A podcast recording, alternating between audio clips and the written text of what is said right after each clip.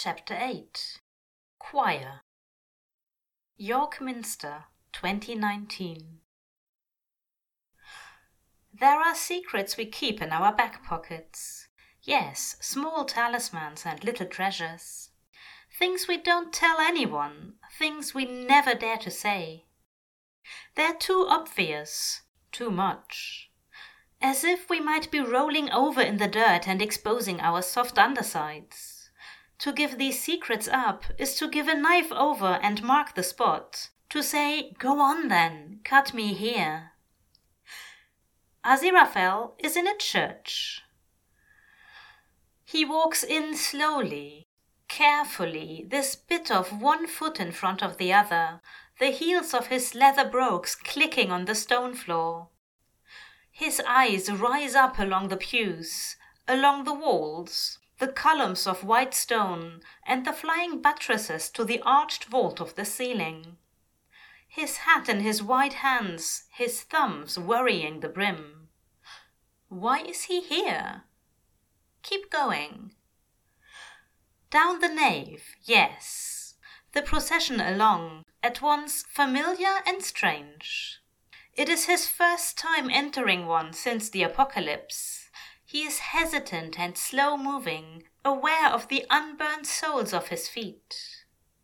Light comes through the stained glass of the medieval windows, painting his face in interruptions of blue and red. A hint of garden green. He presses on, further still, past statues and screens, past the carved Norman face of William the Conqueror, past saints and unknown angels, past pamphlets and displays, up and up and up until he is standing in the very choir of the minster. The tiles laid out white and black beneath his feet, the smell of church dust in the air. He does not think of heaven. Bells chime. Aziraphale looks up not at the hanging cross, but at the organ, dark and ornate. It looms over the choir with the promise of song. He fiddles with his sleeve, ducks his chin, and turns around.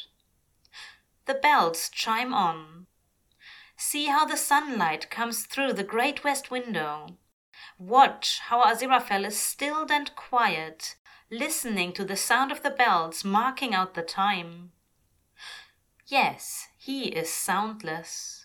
He does not sing, he does not speak.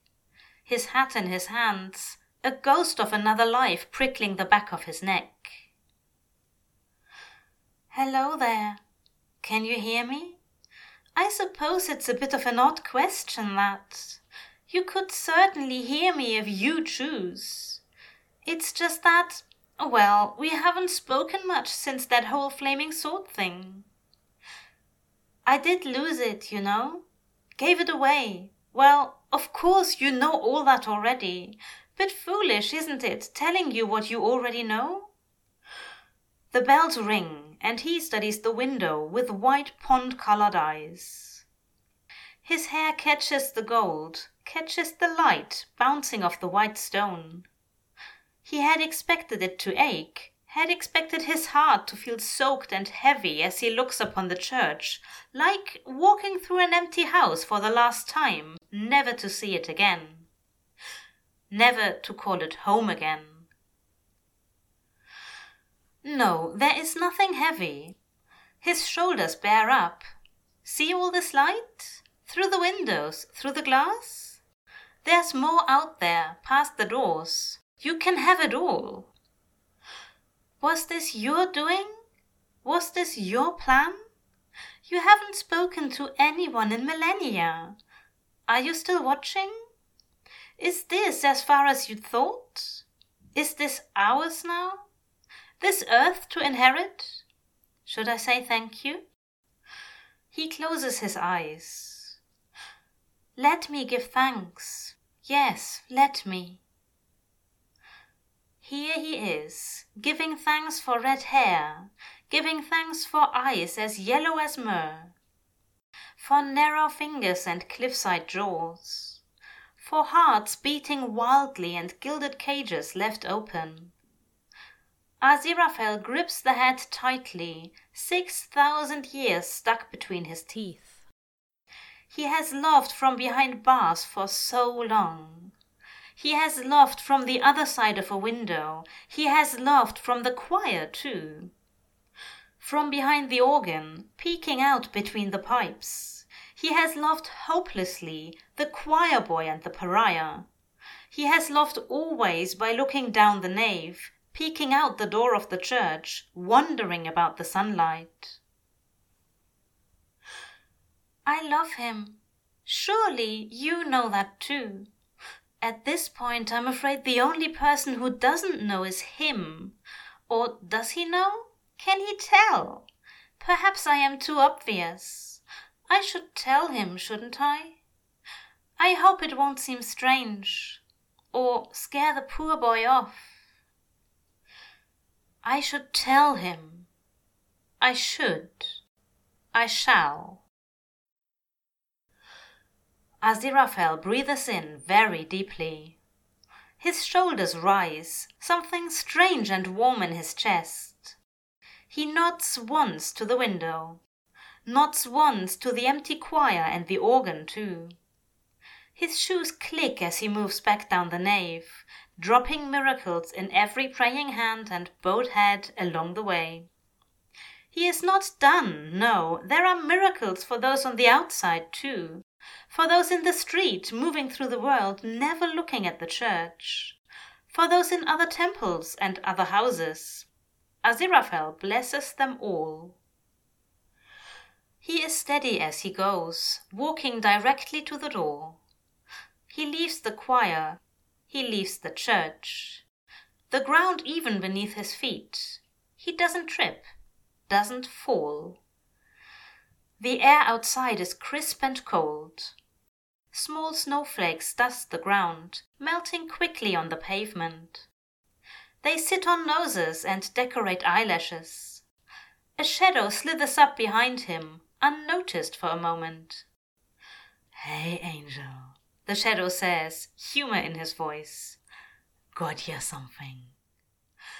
Oh, my dear, you shouldn't.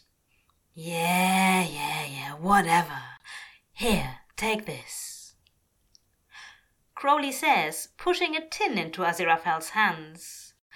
It's red and white, wrapped with a ribbon.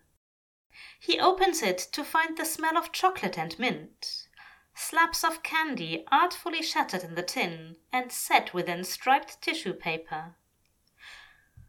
Oh, this is lovely, Aziraphale murmurs. He tries a piece of the peppermint bark.